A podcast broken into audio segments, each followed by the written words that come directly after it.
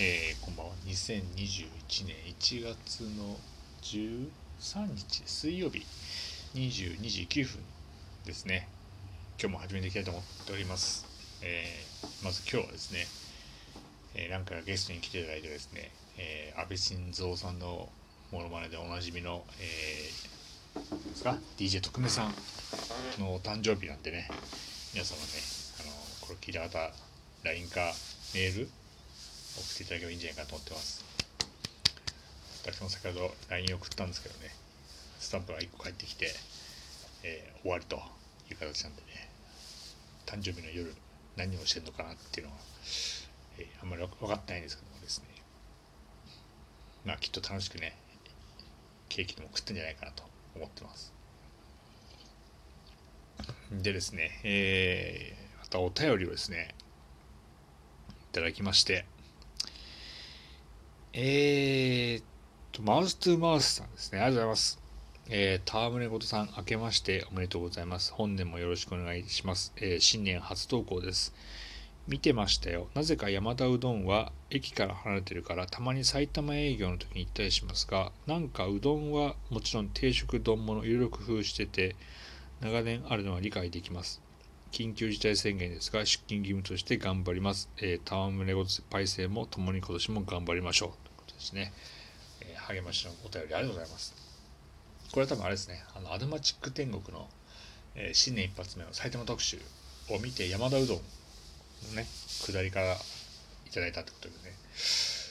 山田うどんね、前も話しましたけどね、埼玉のソウルフードって言われてるんですけど、一回もね、人生行ったことなくて、実家のね、近くに車で10分ぐらいのところに昔あったんですけど、今もうなくなってしまって川口に。そこからですね全然行ってなくて行ったことなくていまだにね山田うどんソウルフードって言われたのが基本食べたことないんでねいつかどっかのタイミングでと思ってますけどね全然近所に多分ないんですよね山田うどんがね、うん、車屋ラーメンとか昔はね。知ってるかな？車屋ラーメン。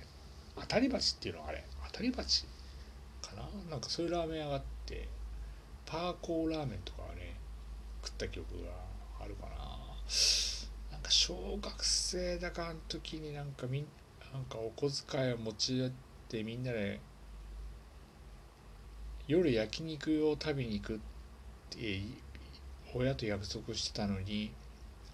夕方にパーコラーメン食ってたから食べに焼肉食べれなかったみたいな、えー、記憶はあったんですけどもね、懐かしいですね、なんかね。あるのかな、まだに。山田うどん一回も行ったことないんで行かなきゃいけないなと思ってますけどね。誰か連れてくんないかなと思ってますね。はい。今日はお便り祭りです。おお便りいっぱいもらってますね。えー、ペンネーム、マウストゥーマウスさんですね。えー、成人の日、東京都で式開催は杉並区のみということで、街は晴れい姿ばかりでしたよ。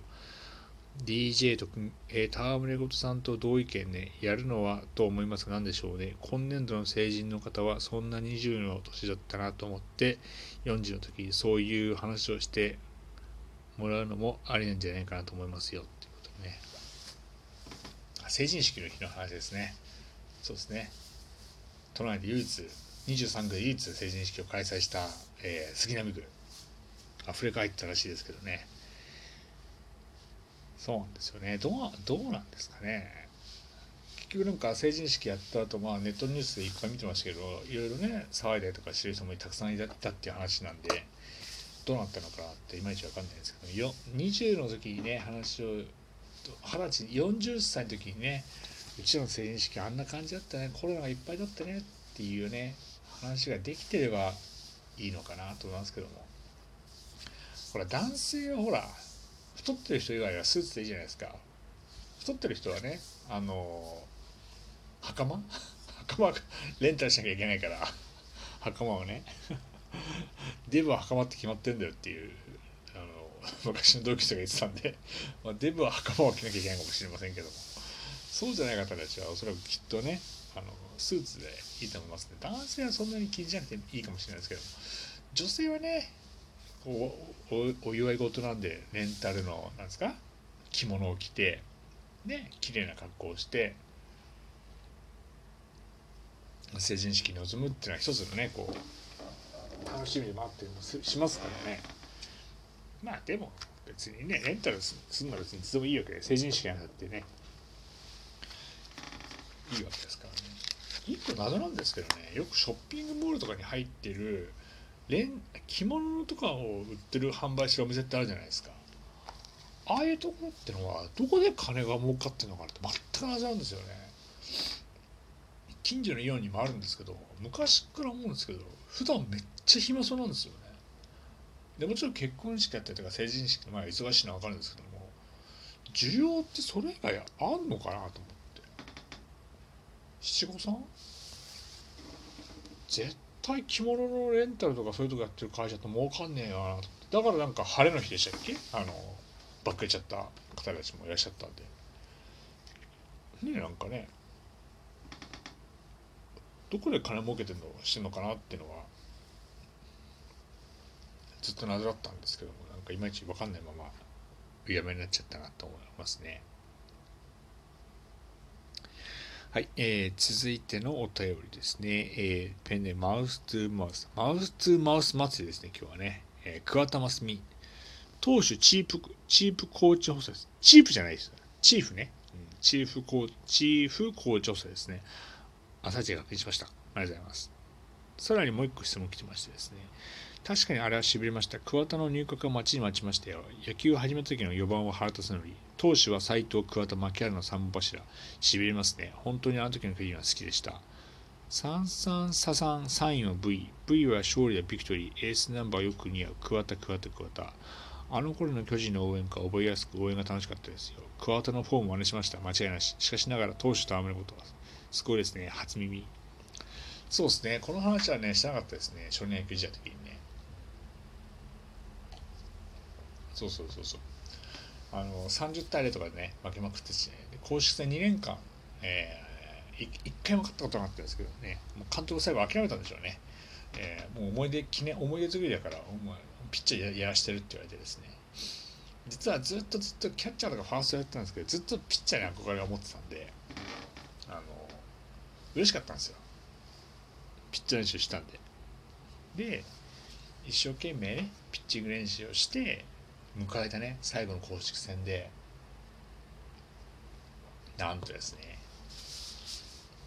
初めて先発マウンドで上がったわけですよ。3番、ピッチャー、戯れ音君っていうね。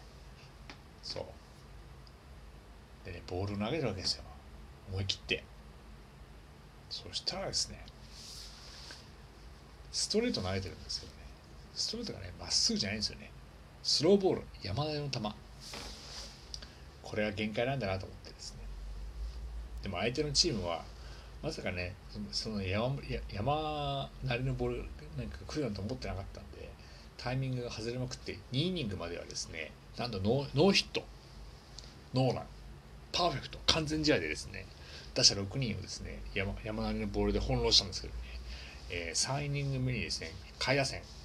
7番から始まる下位打線に見事に捕まってしまってですね、そこからバッカンバッカン打たれてしまったっていうのがですね、私のですね、思い出だったんですけどもね、一生懸命ですね、こう、桑田のフォームを真似しながらピッチング練習して壁にね、えー、ボール当てをして一生懸命やってたんですけどもね、その効果も虚しくですね、えー、3回にですね、捕まってしまって、バッカンバッカン打たれてしまったっていうのがですね、えー、ピッチャーとしての、まあ、思い出と、それ以来ね、あの、ピッチャーマウンドに立つことはなくてですね、えー、37年間生きてきたっていうことなんですけども。でもね、あの、記憶に残ってるってことは嬉しかったんだなと思って、やっぱりね、あの努力したことってやっぱり報われるなと思いましたんで、あの、いろいろね、大変かもしれませんけども、あの神様見てますからね、努力はね。桑田のピッチングフォームを真似して、またね、あの、明るいね、未来に向かってボールを投げていただければいいんじゃないかなと個人的には思ってますけどですね。まあそうですね。自分でびっくりしましたね。こんなに自分のストレートが走んないんだっていうぐらい、えー、きキレがキレがないストレートですね。山なりのストレート投げまくってですね。それでも 2, 年2イニングはねあのごまかし系なんですけど3イニング目に捕まってしまってですね。あの同級生の赤木ってやつにねあのバトンタッチして。そいつもまたバッカンバーカーで結局いつも通りあのコールで負けてしまったっていうね、えー、寂しいね、えー、小学の少年野球の最後のね野球大会の思い出がありますけども。まあそれはねあの個人的な記憶の中で留めていこうかと思ってますんで。なかなか難しいですよねピッチャーっていうのはね。一応フォークもね練習したんですけどフォークはねあのなんかホームベースに届く前に落ちてしまってワンバウンドでボールにカウントされてしまったっていうのがありましたね、えー、フォークボールが全くつかなくて。一応ね元巨人のねあの高田直伝のですねスローカーブもね練習したんですけどねスローカーブ投げる前にもうストレートがそもそもスローボールだっていうことでねどっちがどっちか分からなくなってしまったっていうこともありますんでこれからピッチャー目指す方はねまずは一生懸命ストレートでせめて80キロぐらいあの出せるようにしないとですねただのスローボールになってしまいますんで、えー、気をつけていただければいいんじゃないかなと思っております。はい。ということで、えー、今日ご覧にしようと思ってます。また明日お会いしましょう。今日もどうもありがとうございました。失礼いたします。